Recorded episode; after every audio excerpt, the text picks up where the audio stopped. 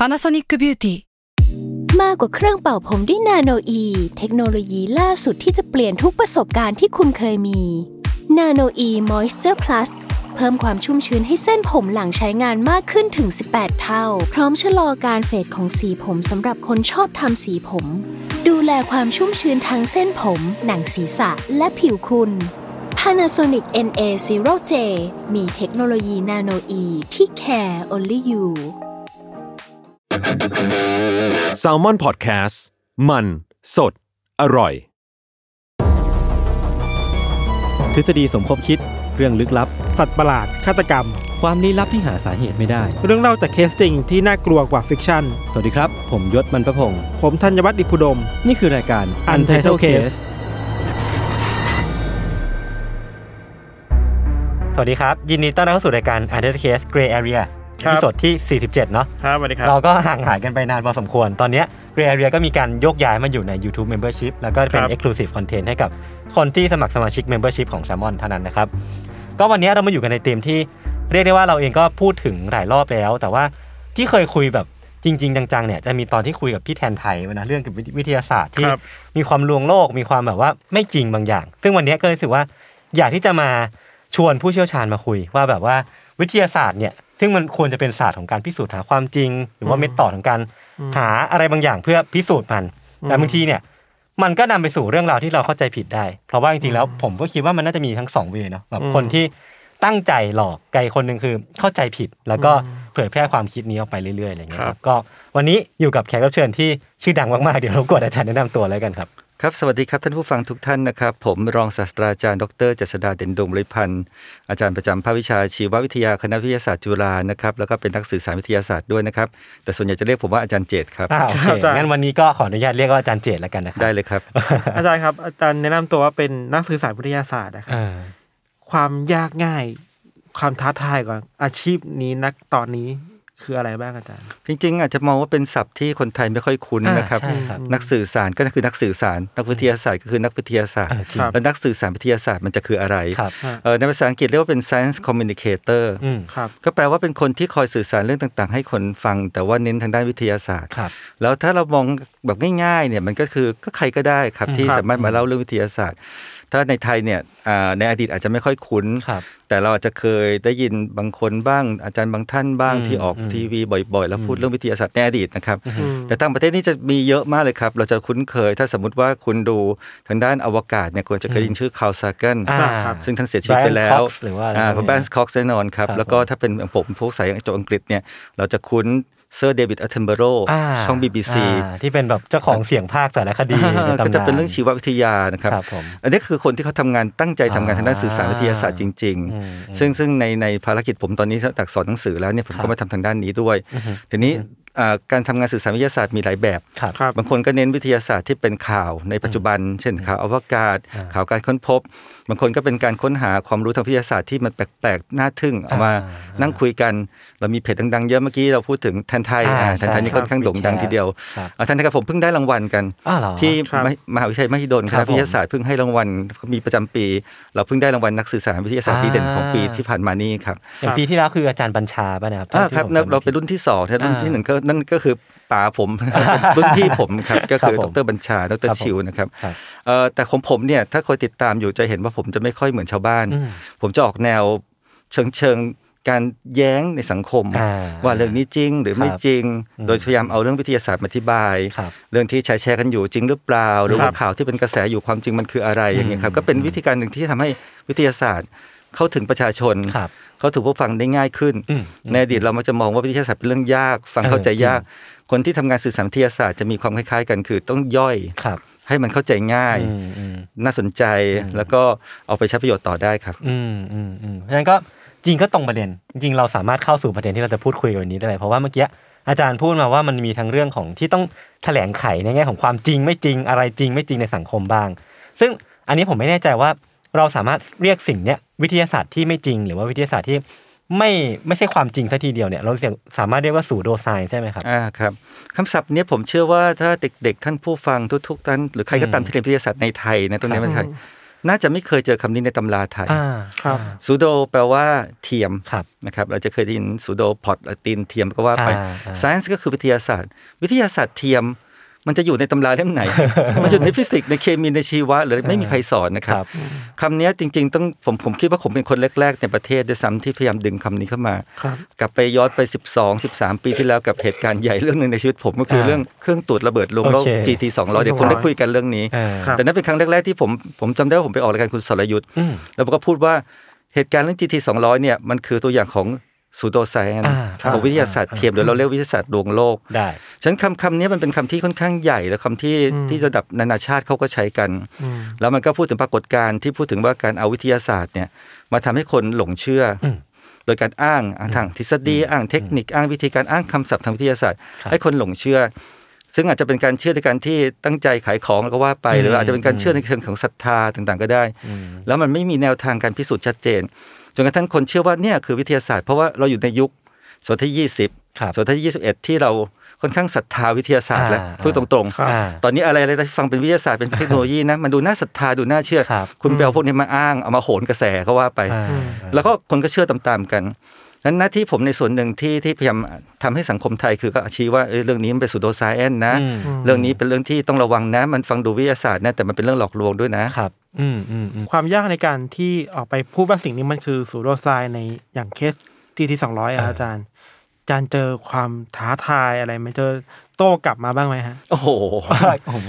ผ่านชีวิตตรงนั้นมาได้ก็ดีถมแล้ว ยังมีเวลารอดมาเจอหน้ากัน เราสามารถเล่าสิ่งนั้นโดยที่อาจารย์ไม่เกิดไม่รู้สึกทรมาได้ไหมครับ ไม่ผมไม่ถอดมากเพราะว่ามันผ่านมาแล้วมัน มันเป็นกำลังใจที่ดีครับครับเวลาเราเจอเรื่องอะไรใหญ่ๆหลายเรื่องในช่วงแค่สัปดาห์สองสัปดาห์นี้ก็มีหลายเรื่องผมมีผมมักจะมีเรื่องชนกับชาวบ้านทุกสัปดาห์ครับแต่หลายคนก็จะบอกว่าโอ้ยอาจารย์ผ่าน GT 200มาแล้วเรื่องแค่นี้เด็ก ๆ อะไรเงี้ยครับอ่าแต่อยากให้เห็นปรากฏการณ์หน่อยสำหรับท่านที่ท่านที่อาจจะเกิดไม่ทันครับครับหรือตามข่าวไม่ทันกับ GT 200เนี่ยเราในช่วงหนึ่งเนี่ยเราเคยมีอุปกรณ์ของ กองทัพอืมแล้วก็หน่วยงานหลายหลายหน่วยงานในประเทศไทยที่ลักษณะทรงเหมือนกับเป็นแท่งทรงกระบอกครับแล้วก็มีเสาอากาศเหมือนเสาอากาศวิทยุอืมแล้วเขาอ้างว่าเขาถือแท่งเนี้ยแล้วก็หาการ์ดอืมใส่เข้าไปในแท่นเนี่ยอืมการ์ดเนี่ยมันก็จะเขียนชื่อว่า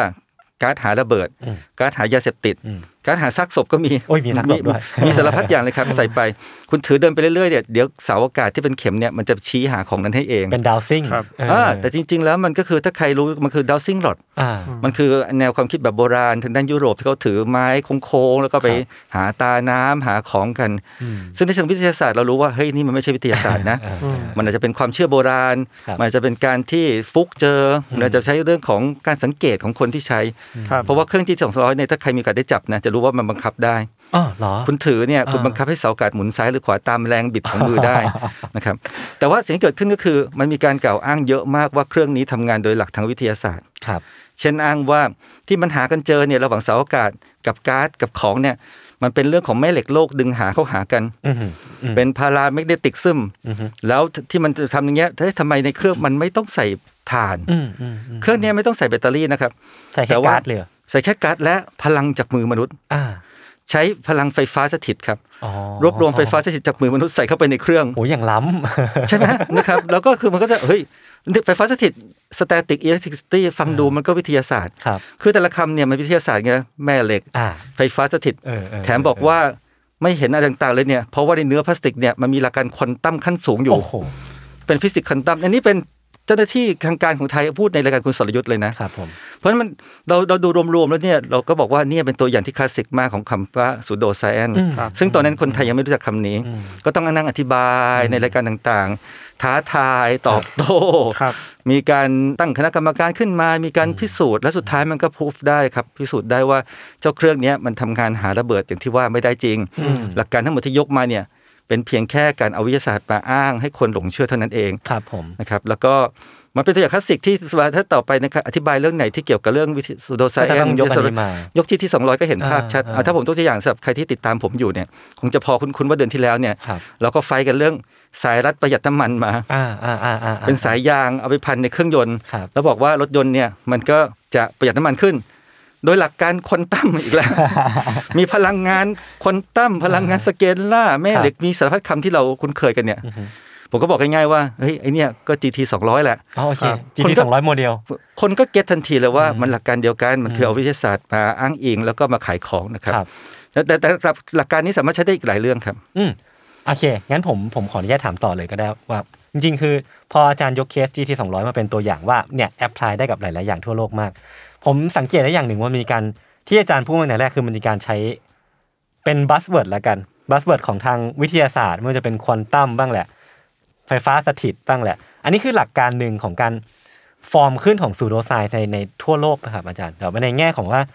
การมีอยู่ของ pseudoscience พวกเนี้ยในในระดับสเกลโลกเนี่ยมันมี pattern ในการก่อสร้างขึ้นมายังไงบ้าง หรือว่ามันมีเคสตัวอย่างของทางเมืองนอกที่อาจารย์อยากเล่าถึงไหมครับ ครับ จริง ๆคำว่า pseudo science ไม่ใช่คำใหม่อืมนะครับอืมเอ่อว่ากันว่าใช้กันมาตั้งแต่ศตวรรษที่ 18โอ้18 ก็ปี 1,700 กว่าๆครับเราต้องเห็นว่าประวัติศาสตร์โลกเนี่ยเขาก็เปลี่ยนมาเรื่อยๆนั่นมันก็เป็นยุคที่เราไม่ค่อยรู้วิทยาศาสตร์ เรารู้มากขึ้นวิทยาศาสตร์หายไปเรียนนักซ้อมกลับมาใหม่เลยก็ตามนะครับ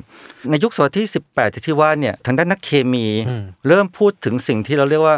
เอาเคมีอืมอืมเอาเคมีก็คือเรื่องของเล่นแร่แร่แปรธาตุแปรธาตุอ่าใครดูฟูมเมทัลเคมีจะเข้าใจนะครับการแลกเปลี่ยนที่เท่าเทียมใช่เลยครับนั่นนะครับฉะนั้นในยุคหนึ่งเนี่ยคนที่เล่นทางด้านเล่นแร่แปรธาตุเนี่ยมันฟังดูเป็นวิทยาศาสตร์นะครับก็เอาธาตุนั้นมาใส่เอาธาตุนี้มาใส่อ่าเอาตะกั่วอ่าใส่แล้วเดี๋ยวจุดไฟเผาอย่างงี้เดี๋ยวได้ทอออกมาอ่า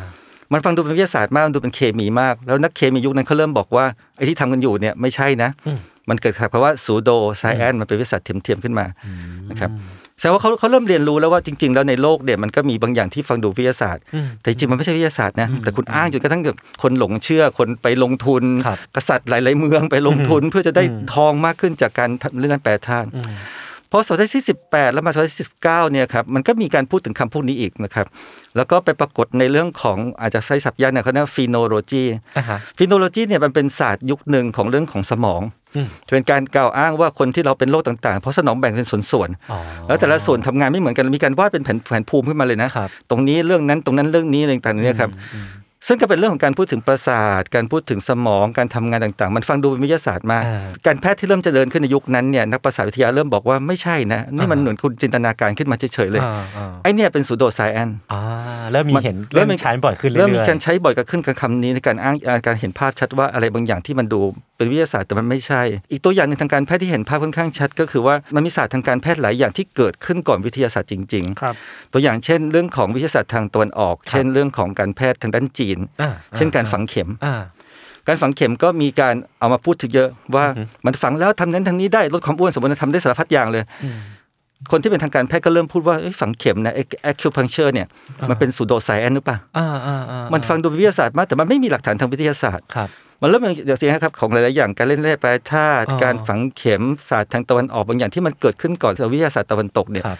เขาก็เริ่มเถียงกันว่าตกลงมันเป็น protoscience ไหมอืม protoscience แปลว่ามันมันคือวิทยาศาสตร์แหละแต่มันกำลังค่อยๆเกิดค่อยๆเกิดขึ้นอ๋อยังอยู่ในช่วง development เรากำลังเรียนรู้มันใช่ไหมหรือจริงๆมันเป็นสูโดไซแอนเลยเออมันคือวิทยาศาสตร์ที่เฮ้ยมันไม่ใช่หรอกคุณก็ครับคุณก็เชื่อไปอย่างนั้นแหละอืมอืมตัวอย่างอย่าง astrology ก็คือเรื่องของ ดาราศาสตร์ โหราศาอ๋สอตร์เรามีจะจำสับสน astronomy กับเออ astrology astrology เนี่ยก็จะอ้าง astronomy ครับดาวเคราะห์มีกี่ดวงต่างๆ ดาวเคลื่อนถอยหลังมีศัพท์แบบนี้ด้วยอะไรเงี้ยอ่าซึ่ง เอ๊ะมันมันมันการอ้างวิทยาศาสตร์ชัดๆมากเลยนะครับ แต่มันไม่ใช่วิทยาศาสตร์นะอือฮึแต่คนก็เชื่อตามกันมาได้ผลตามนั้นนะครับครับอืมนี่คือสิ่งที่เขาเขาเริ่มเรียนรู้มากขึ้น จนกระทั่งมายุคเนี้ครับศตวรรษที่20 21เนี่ยมันเริ่มรู้ชัดมากขึ้นว่ามันมีของหลายอย่างมีความเชื่อมากมายที่ถูกเอามาใช้อืมการใช้เรื่องเกี่ยวกับยา ยาสมุนไพรหรือว่าวิธีความเชื่อต่างๆ แล้วคุณเอาไปทำให้คนเขาไม่ไปรักษาทางการแพทย์จริง เพราะเขาเชื่อว่าสิ่งที่คุณทำอยู่เนี่ยเป็นเรื่องของวิทยาศาสตร์อืมบ้านเรามีตัวอย่างที่คล้ายคลึงกันที่เกิดขึ้นในทั่วโลกเลยเขาเรียกน้ำโฮมิโอพาธี อ่าอาจจะเคยบางคนส่วนใหญ่อาจจะไม่เคยได้ยินนะครับครับ แต่ว่าช่วงโควิดเนี่ยหลายคนจะเคยได้ยินมากขึ้นเห็มีอยู่เหมือนกันเพราะเขามาแจกเขามาแจกใหญ่เลยเขาบอกเนี่ยเป็นเป็นน้ำโฮมิโอพาธีนะ เวลาจะใช้เนี่ยนะมันสามารถทำให้คุณหายป้องกันโควิดได้อืมเราเคยทดลองมาแล้วกับโรคหลายอย่างก่อนหนั้นนี่เช่นโรคไข้เลือดออกอืมแล้วงานวิจัยพวกนี้ได้รับการรับรองจากกระทรวงสาธารณสุขด้วยอ่าจริงๆนะคครัรับบเพราะกระทรวงสาธารณสุขไทยก็มีอะไรแปลกอ่าฮะๆเรามีกรมควบคุมโรคเรามีกรมการแพทย์ แต่เรามีกรมแพทย์ทางเลือกอ่า ซึ่งรวมไปด้วยของแปลกๆหลายอย่าง ซึ่งครับผมผมชอบเรียกว่าน้ำพระพุทธที่มันก็มันก็น้ำมนต์ชัดๆเลยอ่าอ่าองค์ประกอบเนี่ยมันเอาพืชสมุนไพรตัวหนึ่งมาของฝรั่งครับแล้วมาทำให้เจือจางอืมแล้วก็เจือจาง แล้วก็เจือจาง เจือจางไปเรื่อยความเข้มข้นประมาณหนึ่งในแสนเท่าอะโอ้โหคือมันมันมันมันไม่เหลืออะไรแล้วอ่าแล้วก็บอกเนี่ยกินนะหายครับเฮ้ยมันมันมันมันได้ยังไงอ่าเขาก็จะอ้างมันมันได้นะมันมีการทดลองแล้วเขาจะอ้างไปเรื่อยเปื่อยเลย แล้วมันประกอบกับการที่เราเจอโควิดอืมซึ่งโควิดเป็นโรคที่ค่อนข้างจะเอามาหลอกขายของง่ายมากอ่าเพราะว่ามันใหม่และเป็นเรื่องที่ทุกคนกังวล เพราะคนส่วนใหญ่หายเองอ๋อสิ่งที่เราไม่ค่อยรู้ในสามเกือบสามปีของโควิดที่ที่กระทรวงเองหรือใครเองก็ไม่ค่อยพูดก็คือว่าครับหนึ่งร้อยเปอร์เซ็นต์ของคนที่ติดเชื้อเน้นติดเชื้อนะครับครึ่งหนึ่งห้าสิบเปอร์เซ็นต์เนี่ยติดเชื้อแล้วไม่มีอาการเลยอ๋อเราเรียกว่า asymptomatic ครับ แล้วก็คนที่ติดเชื้ออีกครึ่งหนึ่งเนี่ยอาจจะมีอาการตั้งแต่ป่วยน้อยๆไอจามเลยคนที่ป่วยหนักจนเข้าโรงพยาบาลเนี่ยมันเหลือแค่ประมาณ 10-5%เองอืมจาก 100%อืมอืมคนที่ป่วยหนักขนาดใส่ท่อช่วยหายใจอาจจะเหลือ 5-3%ครับคนที่เสียชีวิตอาจจะเหลือแค่ 1%ครับจริงๆ มันเป็นโรคที่พูดตรงๆนะมันไม่ได้รุนแรงมากมายหรอกแต่มันแพร่เร็วอืมแต่นี่พอคุณเอาของมาขาย อ๋อ ติดโควิดใช่ไหมเอทีเคขึ้นใช่ไหมอ่าไม่ป่วยเหรอเอากินน้ำนี่เอ้ยหายเลยอ่า ป่วยหน่อยนึงกินน้ำนี่หายเลย คือมันหายเองได้อยู่แล้วทั้งนั้นน่ะคือถ้าวัดตามสแตทที่อาจารย์พูดมาคือ 50%ก็คือหายเองไม่มีอาการด้วยซ้ำใช่ครับแปลว่ามันก็มีโอกาสที่จะมีเกินฟอเรซี่เกิดขึ้นหรือว่าแบบ ฉะนั้นผมเอาอ่าน้ำมนต์มาให้กินเอาอะไรไม่ให้กินเอาเอาอะไรมาเคาะหัวบอกหายก็หายมันก็มีค่าเท่ากันช่วงโควิดจะเป็นช่วงที่ของพวกเนี้ยของที่เรียกว่า pseudoscience เนี่ยอืมออกมาเยอะมากอืมเต็มไปหมดเลยครับอืมฉะนั้นและสิ่งนี้เป็นสิ่งที่ในในอเมริกาเองโดยโดยหลัก ๆ เลยเนี่ยเขาก็เป็นหนึ่งในประเทศที่ห่วงเรื่องนี้ครับมีการพูดกันในระดับของเขาเรียกว่าเป็น community หรือสังคมของสายวิทยาศาสตร์เลยครับว่าเอ้ยเรื่องนี้เรื่องใหญ่นะอืมเราต้องพยายามกระจายไปทั่วโลกเตือนประเทศอื่น ๆ ด้วย เพราะว่าอย่างตัวอย่างตัวอย่างที่การแพทย์เป็นต้น ถ้าคนหลงเชื่อศาสตร์อะไรที่มันฟังดูเป็นวิทยาศาสตร์โอเค ถ้าเชื่อสมุนไพรในนอีกเรื่องหนึ่งเลยอะแต่เชื่อศาสตร์ที่เป็นวิทยาศาสตร์เนี่ยแต่มันไม่ได้จริงๆเนี่ยอืมแปลว่าคุณกำลังจะทำให้เขาหลงทาง แล้วเขาจะอดโอกาสในการรักษาแท้จริงอืมซึ่งอันตรายมากอืมอืม ในบ้านเรามีของเยอะแยะเลยบางทีเป็นเตียงไฟฟ้าเตียงแม่เหล็กครับใส่แปะก้อนนั้นก้อนนี้เข้าไปก็ทำให้หายโรคได้อย่างเงี้ยอันตรายอืมอืมหรือถ้าเราบอกว่าเอ่อเรามีการ์ดนัดดูก็เจอเหมือนกันการ์ดพลังงานอ๋อเออนี่เคยเห็น เป็นการ์ดเลยนะการ์ดเล็ก ๆ เลยคนะรับแปะที่ฝาถังน้ำมันรถยนต์นะอ่าอ่าแล้วรถยนต์จะกินน้ำมันน้อยลงเออฟังดูเลวร้ายกว่าไอ้สายท่อพันนั่นอีกนะเออก็ยังขายได้นะครับนั่นก็คืออะไรคือก็ทำให้เราเสียในเรื่องของ ค่าใช้จ่ายโดยสิ้นเชิงนะว่าเราเสียการ์ดไปแล้วก็ไม่ได้ประหยัดน้ำมันจริงเนี่ยครับนั้นเรื่องเรื่องอย่างเงี้ยมันมีมานานมากๆแล้ว แล้วก็เป็นอ่าประเด็นทั่วโลกเหมือนกันครับครับผมอาจารย์สูตรโดไซน์มันจะทำงานกับคนที่มีความรู้สึกไม่มั่นใจ มีความรู้สึกไม่ปลอดภัยอะไรอย่างนี้ได้มากกว่าเออหรือว่าไมครับอาจารย์อาจารย์คิดว่าเขามันทำงานกับคนแบบไหนแล้วกันครับเอิ่ม ตอนที่เรามีเรื่อง GT 200 นะครับ มันมีคนตั้งคำถามแล้วผมก็ตั้งถามตัวเองว่าทำไมประเทศไทยเรา ซึ่งเราว่าเราก็เรียนวิทยาศาสตร์กันเยอะนะอืมเรามีนักวิทยาศาสตร์เก่งๆระดับโลกเยอะอืมเรามีนักเรียนโอลิมปิกอ่าได้เหรียญกลับมาทุกวันมี gift ตง gifted อะไรโอ้โหเนาะทำไมยังเชื่อเรื่องอย่างเงี้ยครับว่ากระป๋องเปล่าเสาอากาศหาระเบิดเจออแล้วเชื่อกันขนาดเถียงกับผมหนักมากจนผมก็เป็นเหมือนผู้ร้ายในสังคมตอนช่วงช่วงก่อนจะมีพิสูจน์นะครับผมพอช่วงหลังพิสูจน์ในหนังสือพิมพ์เปลี่ยนพาดหัวเลยอืมเปลี่ยนมาเชียร์เฉยเลยแต่ก่อนนั้นโอ้โหกดแรงกดดันสูงมาก มันเป็นไปได้ไหมว่าเราอยู่ในประเทศที่คล้าย ๆ กันกับประเทศอื่นที่เจอปัญหาเดียวกันครับครับเรามีเม็กซิโก เรามีอียิปต์เรามีอิรัก นี่คือตัวแทนของประเทศที่ใช้เครื่องประหลาดๆพวกนี้อืมโอเค อย่างเราคล้ายๆ กันว่าเราเป็นประเทศที่เจอสถานการณ์การก่อการร้าย การวางระเบิด ปัญหาที่เราไม่สามารถจะหาหนทางออกได้อืมมันต้องพยายามหาอะไรที่เป็นเครื่องที่พึ่งอืมที่ศรัทธาสักอย่างหนึงผมแซวว่ามันเหมือนกับพระเครื่องมากเลยอ่าแต่ขณะเดียวกันเรื่องของวิทยาศาสตร์ในประเทศนั้นๆมันต้องมีปัญหาด้วย อ่า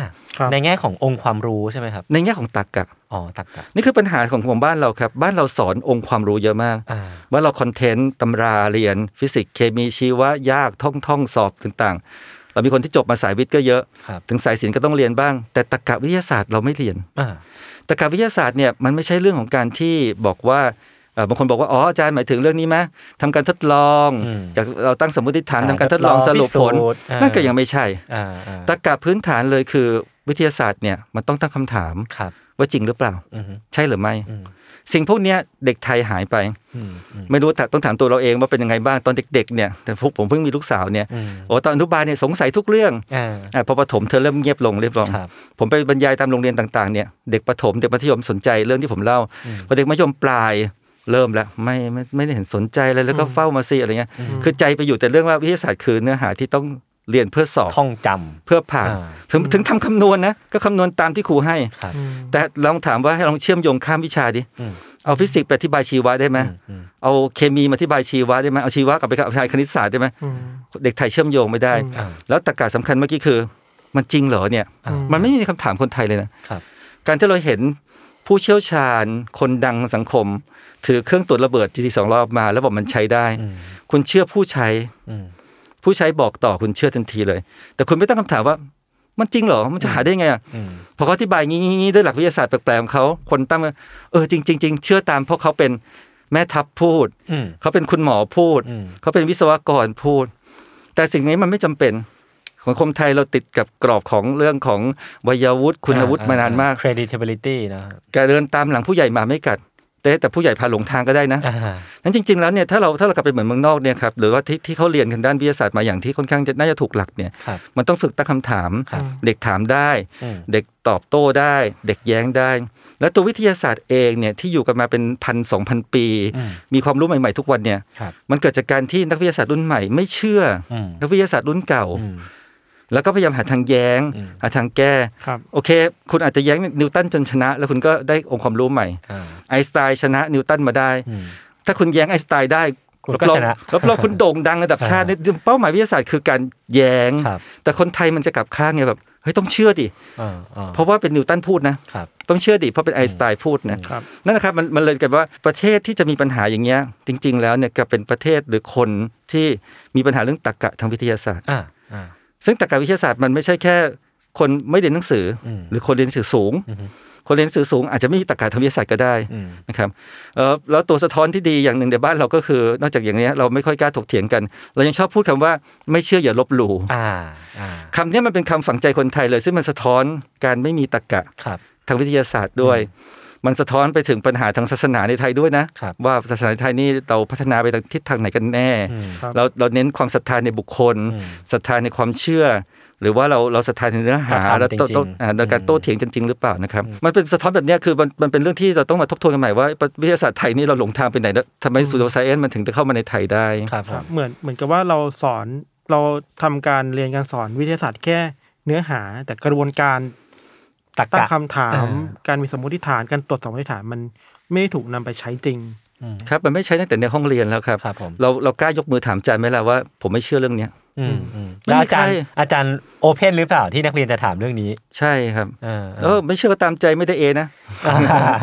ผมผมผมยกอย่างง่ายๆผมผมเคยถามตอนตอนผมเรียน ไม่รู้พวกเราเคยเรียนปะเอ่อตอนตอนช่วงประมาณมปลายมั้งผมผมสายชีวะใช่ไหมครับผมผมก็จะเรียนเรื่องเกี่ยวกับการรับรสอืม ลิ้นเนี่ยมันรับรสอันนี้เราเรียนนะอาจารย์ก็สอนเนี่ยมันมีลิ้นนะมันมีแผนที่ลิ้นนะอืมมันมีข้างข้างหน้ารับรสหวานข้างๆ รับรสเปรี้ยวตรงกลางรสอันนี้ตรงนี้รสกดขม ผมก็บอกว่าอาจารย์ รสมันมีแค่สี่รสเหรอครับตำราพวกเนี้ยฝรั่งมันเขียนไม่ใช่เหรออืมฝรั่งมันอาจจะไม่รู้จักรสอาหารไทยก็ได้ปลาร้านัวนัวเออเออเออเรามีศัพท์นะรสนัวอะไรเงี้ยเออเออเอออาจารย์ก็บอกก็ก็คือเถียงกันนิดๆหน่อยๆในห้องเรียนแต่ว่ามันบรรยากาศว่าไม่กล้าเถียงมากหรอกครันะบแต่มันเกิดคำถามว่าเออทำไมเราต้องเชื่อตามตำราว่าอย่างนี้ด้วยอืมแล้วพอเราเรียนสูงขึ้นมาเราถึงได้รู้ว่าไอ้แผนที่ลิ้นที่ว่ามันไม่มีจริงอ๋อมันเป็นสูโดไซเอนอยู่ในตำราเลยนะอ่ามัมันเป็นสูโดไซเอนที่เชื่อกันมากว่า 200 ปีครับ แต่จริง ๆ ลิ้นเราแต่ละจุดเนี่ยรับรสได้หมดเลยทุกรสอ่าอ่าแล้วมันก็ไม่ได้มีรสแค่สี่รสครับถ้าถ้าอย่างพวกเราก็น่าจะได้อูมามิเออรสอูมามิซึ่งคนญี่ปุ่นเป็นคนคิดก็คือเขาไปเอาสาหร่ายมาต้ม แล้วก็ได้ผงชูรสแต่พูดง่ายๆมันเป็นรสของกลูตาเมตอืมรสของเนื้อรสของโปรตีน เนี่ยเพราะคนไทยเราไม่มีกรอบคิดแบบเนี้ยที่จะฉีกไปนอกกรอบกระทั่คงรับสิ่งที่อยู่กับตัวเราเองอืมอืมถ้าเราคิดที่นอกกรอบได้เนี่ยก็แนวโน้มเราก็จะพัฒนาวิทยาศาสตร์ได้ครับพอเราไม่ไม่ไม่มีการคิดนอกกรอบ นอกจากเราไม่พัฒนาวิทยาศาสตร์อืมเรายังโดนวิทยาศาสตร์หลอก ง่ายเราโดนสูดโดนเซออเดียง่ายขึ้นอีกดูครับผมซ้ำครับ มันเหมือนกับว่าบางครั้งสูตรโรไซน์มันก็มาในในในฐานะตำราเออด้วยนะอาจารย์เนาะ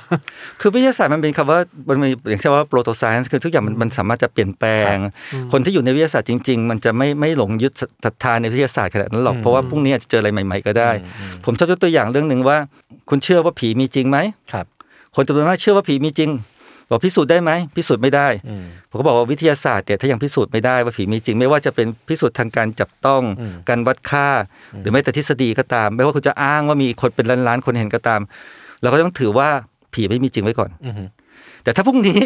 อยู่ๆมีใครเสนอว่าค้นหาวิธีได้แล้วอืมเออ ก็เปลี่ยนเลยผมก็เปลี่ยนใจได้แล้วก็บอกอ่าผีก็มีจริงก็ได้อืมมันเหมือนตอนเราค้นพบพวกอนุภาคกระดับจิ๋วมากๆเลยครับเช่นพวกพวกโบซอนอ่าพวกควาร์กอะไรเงี้ยซึ่งเมื่อก่อนอยู่ในทฤษฎีแล้วตอนหลังเราก็สามารถมีเครื่องใหม่ๆที่ค้นพบได้ นี่คือวิทยาศาสตร์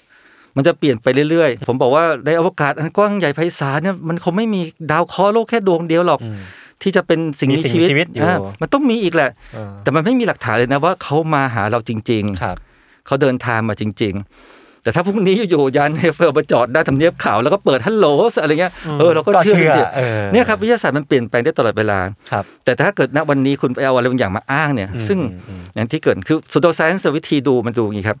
หนึ่งคือเขาจะอ้างวิทยาศาสตร์แน่นอน อ้างคำศัพท์อืมศัพท์แปลกอืมๆศัพท์ทางชีวะก็มีนะศัพท์ทางฟิสิกส์ก็มีทางเคมีก็มี แล้วทฤษฎีต่างๆเนี่ยฟังดูมันดูน่าเชื่อถืออครับแต่เธอพอถึงเวลาเนี่ยอธิบายในเชิงเทคนิคไม่ได้ ว่ามันทำงานยังไงมันมีหลักการยังไงเหรอแต่เขาใช้วิธีการสาธิต วิธีการอ้างคน ว่าคนนี้ก็ใช้ก็ใช้ได้ดี คนนี้ก็ทำได้ ถ้าคุณไม่เคยทำคุณไม่รู้หรอก คุณต้องเข้าไปทำด้วยเขาส่วนใหญ่สินค้าแล้วก็ตามที่เป็นสูตรโดไซแอนมักจะไม่ค่อยเปิดโอกาสอืมให้หน่วยงานข้างนอกที่เป็นทางการมาตรวจสอบครับเขาก็บอกว่าเขาทำได้ในกลุ่มเขาอะมันใช้ได้จริง ๆ เป็นอย่างเนี้ยอืมอืมภาพรวมแบบเนี้ยมันจะเป็น การจับผิดได้ค่อนข้างง่ายเป็นสูตรโดไซน์แต่ว่าด้วยความที่เราไม่ค่อยมีภูมิคุ้มกันกับเรื่องพวกเนี้ยอ่าเราก็จะคิดกลมข้ามว่าอ๋อโอเคกันเนี่ยก็ถ้าถ้าท่านนั้นใช้ท่านนี้ใช้เออมันต้องใช้ได้จริงเราก็เชื่อกันนะครับครับงั้นถ้าเราถ้าเราเปลี่ยนไปเลยเอาแค่ว่ามีตรรกะทางวิทยาศาสตร์อืมรู้จักตั้งคำถามว่าจริงหรือไม่จริงเนี่ยมันจะช่วยในการเป็นภูมิคุ้มกันในการกับเจอสินค้าเจอเรื่องหลอกลวงพวกนี้ได้ครับ แต่อย่างกรณีของของอเมริกาก็ยังมีอย่าง Theranos ของ Elizabeth Holmes อาจารย์ที่แบบ ก็หลอกคนคนทั้งโลกได้คนทั้งอเมริกาได้ครับและสุดท้ายก็จับได้ก็จริง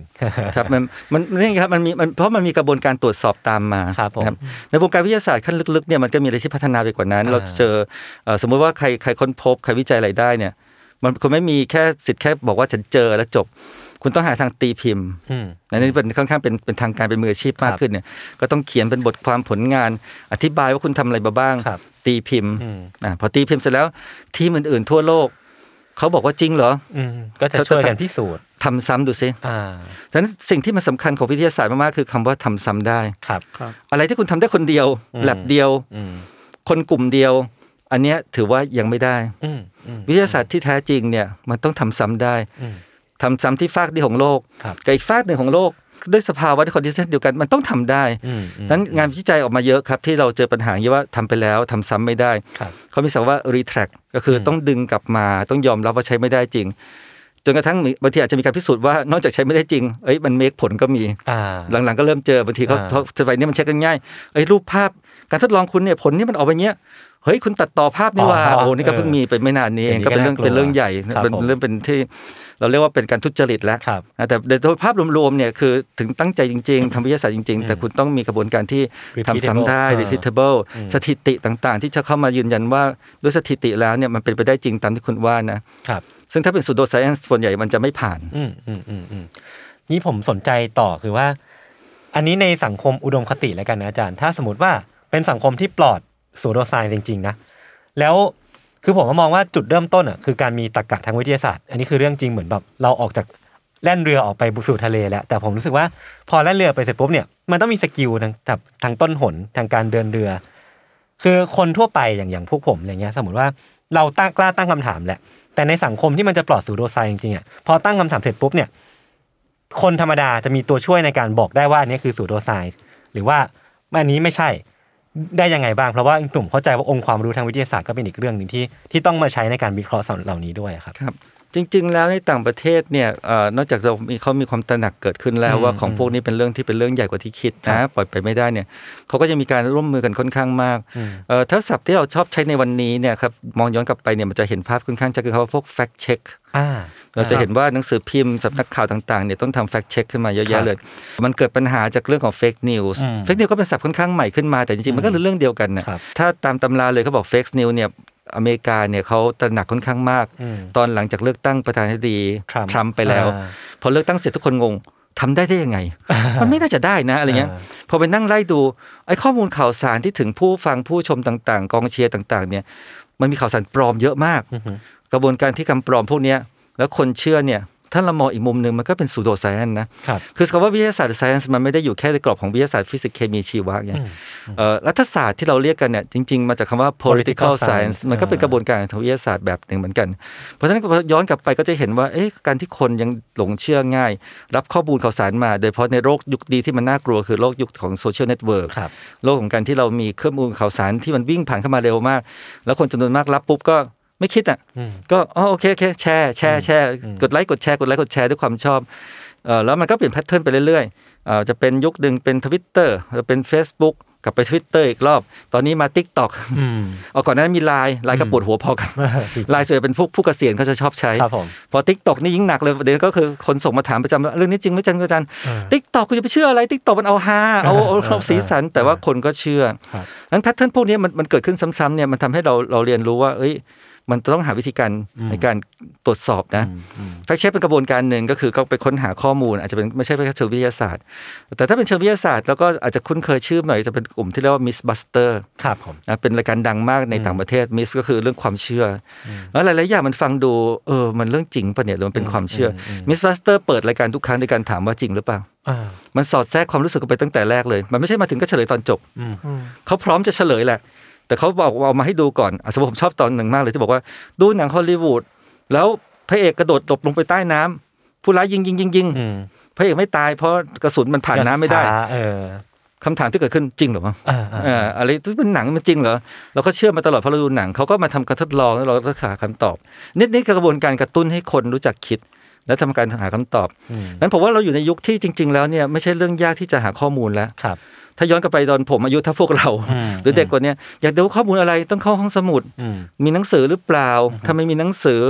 ก็ไม่มีความรู้หนังสือที่เขียนจะถูกไหมแล้วมันโบราณแค่ไหนสมกับความรู้มันก็โบราณมากอืมแต่เราอยู่ยุคที่อยากรู้เหรอเปิดมือถือกดสองคำมันขึ้น Google มาให้อืมครับเรามีความรู้มากมาย แต่ความรู้ที่มีนั่นน่ะมันต้องเช็คด้วยนะอืมใช่จริงหรือเปล่าครับ มันก็ต้องมาก็ต้องสกรีนไปเรื่อยๆครับองค์ความรู้ไหนที่หรือว่าหรือเพจไหน ข้อมูลจากคนไหนที่น่าจะเชื่อถือว่ากว่ากัน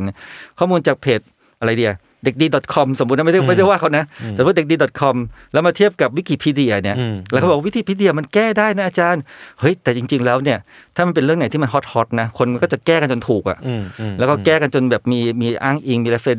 หลายเรื่องเนี่ยน่าเชื่อถือกว่าก็มีนะอะไรอย่างนี้เป็นต้นฉะนัน มันต้องเริ่มเรียนรู้ครับภาภาษาทางการเขาเรียกว่าเป็นเรื่องของ literacy อ่าการที่เราสามารถจะรู้รู้ตระหนักในเรื่องข้อมูลมากขึ้นครันะบว่าว่าเรื่องนี้จริงหรือไม่จริงนะครับอืมเราต้องมี critical thinking การคิดอย่างมีวิเคราะห์ ของพวกนี้เป็น skill ในยุคใหม่ที่ต้องมีครับซึ่งจะเห็นว่าถ้าผมเด็กๆมาก็ไม่เคยมีผู้หลักผู้ใหญ่พูดว่าเราต้องเรียนรู้เรื่องพวกนี้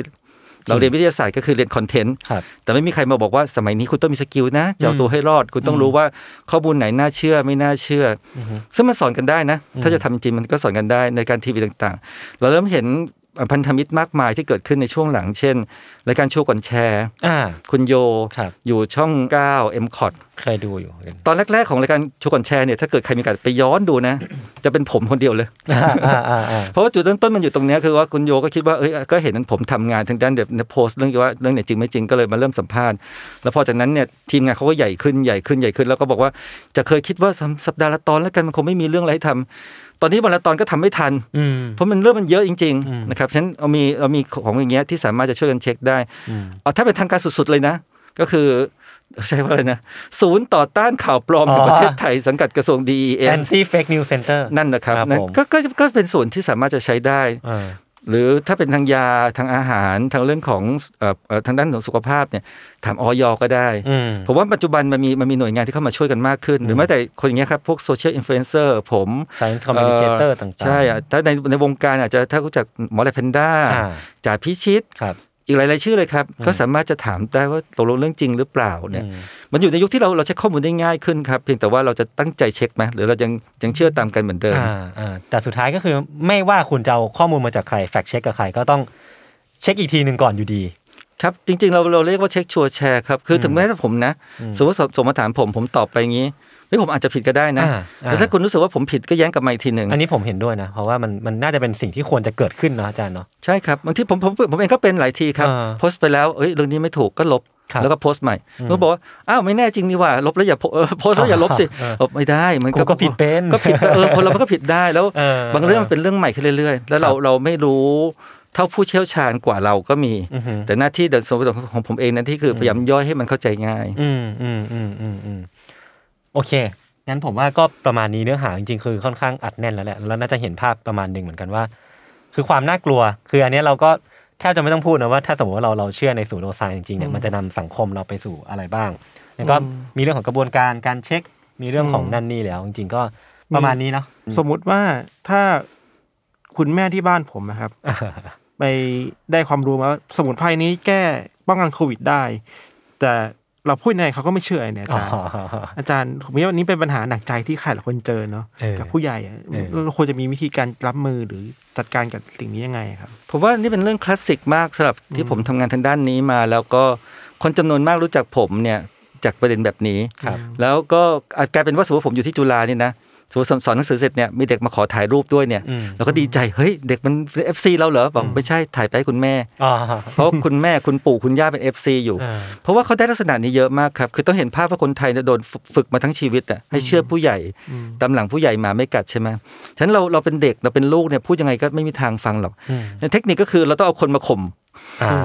เพราะฉะนั้นพอผมบอกว่าอ๋อเรื่องนี้เดี๋ยวเดี๋ยวผมเขียนโพสต์ให้พอเขียนโพสต์กากบาทรูปนี้อันนี้ความเชื่อนี่ผิดไม่จริงนะอ่าอธิบายงี้งี้เขาก็เอาเนี้ยแชร์ให้คุณพ่อคุณแม่เขาดูครับแชร์ให้ปู่ย่าตายายเขาดู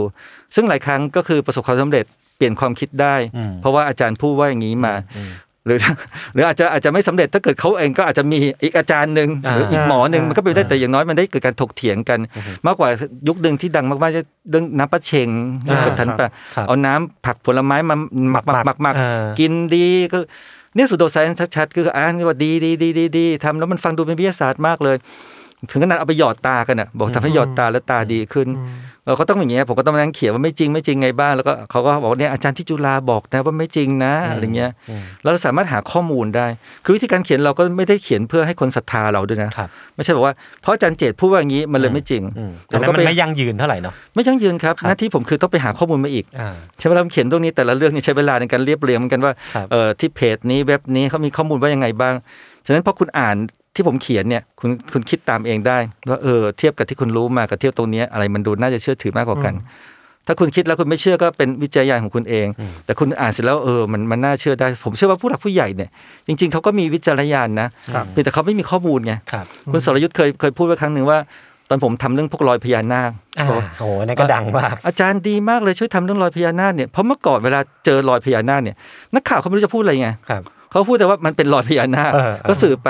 แต่พออาจารย์มาแย้งว่าสมมตินะครั้งนั้นผมแย้งว่าเฮ้ยเนี่ยมันเอาเครื่องฉีดน้ำมาฉีดจำได้จำได้เป็นรอยเลยเออแล้วก็ถ่ายวิดีโอกันด้วยเขาบอกเนี่ยมันก็จะได้มีสองอย่าง แล้วก็ให้ชาวบ้านค่อยค่อยใช้คำว่าไอ้โปรดใช้วิจัยการการรับชมเนี่ยมันถึงจะมีจริง ๆ นะครับฉะนั้นใช้วิธีการนี้ครับหาข้อมูลจากคนที่อาจจะ above เขาอาจจะรู้สึกว่าเขาน่าจะเชื่อเนี่ยเอาไปให้เขาอีกทีหนึ่งอืมอืมอืม จะมีอีกคอนเทนต์แบบหนึ่งที่เผยแพร่ในโลกออนไลน์เยอะอาจารย์เช่น งานวิจัยนี้บอกว่างานวิจัยนั้นบอกว่าอะไรเงี้ยจริงๆแล้วเราควรจะมีสายตาในการมองพวกงานวิจัยเหล่านี้ยังไงบ้างให้รู้ว่าอันนี้มันคือสูโดไซน์นะ หรือว่านี่คือสิ่งที่เชื่อได้อะผมว่ามันต้องเริ่มจากการถามว่างานวิจัยไหนวะอะ จากเว็บไหนจากนิตยสารอะไรใช่ส่วนใหญ่ส่วนใหญ่ไม่เขียนนะครับครับ ส่วนใหญ่ก็จะอ้างลอยๆขึ้นมาว่างานวิจัยมันแล้วก็บอกว่าเป็นงี้งี้งี้ซึ่งซึ่งโอเค ถ้าพื้นๆน่ะสมมติว่างานวิจัยบอกว่ากินวิตามินซีแล้วสุขภาพดี แล้วก็ไม่มีอะไรต้องตั้งโจทย์ในหัวอืมแต่ถ้าเกิดกินอ่านงานวิจัยวิตามินซีแล้วอันตรายต่อสุขภาพนี้คุณอาจจะเริ่มเอะได้อืมอืมซึ่งถ้าเป็นเมื่อก่อนคุณไม่เอะเนี่ยคุณก็แชร์ให้เพื่อนเลย อันนั้นคือการขยายสิ่งที่เราไม่รู้ว่าจริงหรือไม่จริงไป แต่ถ้าคุณเริ่มเอะคุณงานวิจัยไหนเหรอใครเขียนเหรออะไรเงี้ยถ้าคุณอ๋อเอ่อมหาลัยฮาร์วาร์ดค้นพบว่าการกินแล้วเนี่ยถ้ามากขนาดนี้เนี่ยหนูทดลองมีปัญหาดูๆๆมันอาจจะอ่านยากอืมแต่มันก็ยังดูฟังน่าเชื่อถือครับแต่ถ้าคุณบอกว่าอ่านแล้วเพจหมอนอกกะลาบอกไปว่าอ่ามันทำอย่างนี้แล้วมันจะอันตราย หมอนกกระลาไหนอีกล่ะมันก็มีอย่างเงี้ยคือใช่ไหมครับมันฉะนั้นจริง ๆ แล้วเนี่ยอันนี้ก็เป็นสิ่งที่มันต้องปลูกฝัง มันควรจะต้องสอนกันด้วยซ้ำแต่ผมเชื่อว่ากลับไปเรื่องของ fake news ต่างๆที่ที่ในเมืองนอกเขาพยายามกลับมาสอนเด็ก ๆเขาเลยอะเขาจะต้องไปกฎเกณฑ์ว่าจะ detect จะตรวจสอบยังไงนี่คือ fake news จะแก้มันยังไง จะค้นหาข้อมูลเพื่อแย้งมันยังไง ซึ่งบ้านเราไม่มีครับนะครับแต่เราเรา ถึงถึงถึงในตำราเรียนเราไม่มีในหลักสูตรเราไม่มีแต่เราเรียนจากชีวิตจริงได้ได้รายการอย่างเงี้ยเริ่มเริ่มทบทวนว่าเอ๊ะแชร์แชร์กันมา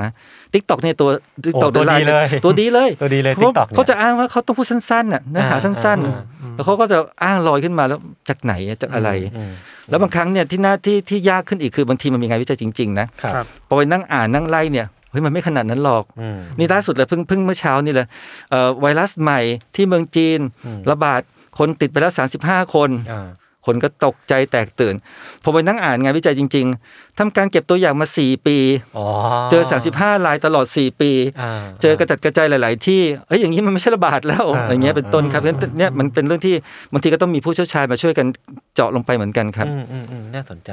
โอเค งั้นผมก็เชื่อว่าทุกคนที่ฟังตอนเนี้ยน่าจะได้ความรู้ตัวล้มตัวผมเองด้วยครับ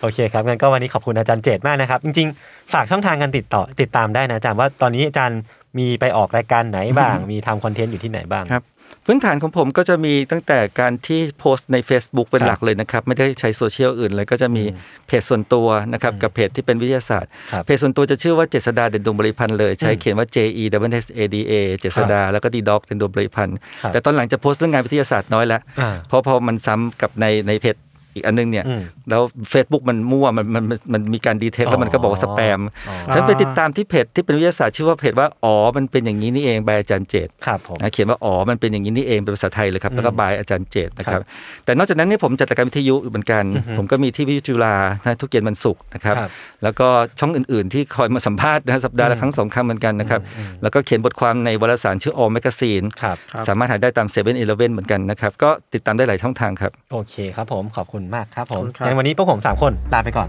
ติดตามรายการ Under the Case Gray Area ได้ว่า EP หน้าเราจะชวนใครมาคุยอีกนะครับครับงั้นก็วันนี้สวัสดีครับ สวัสดีครับ สวัสดีครับ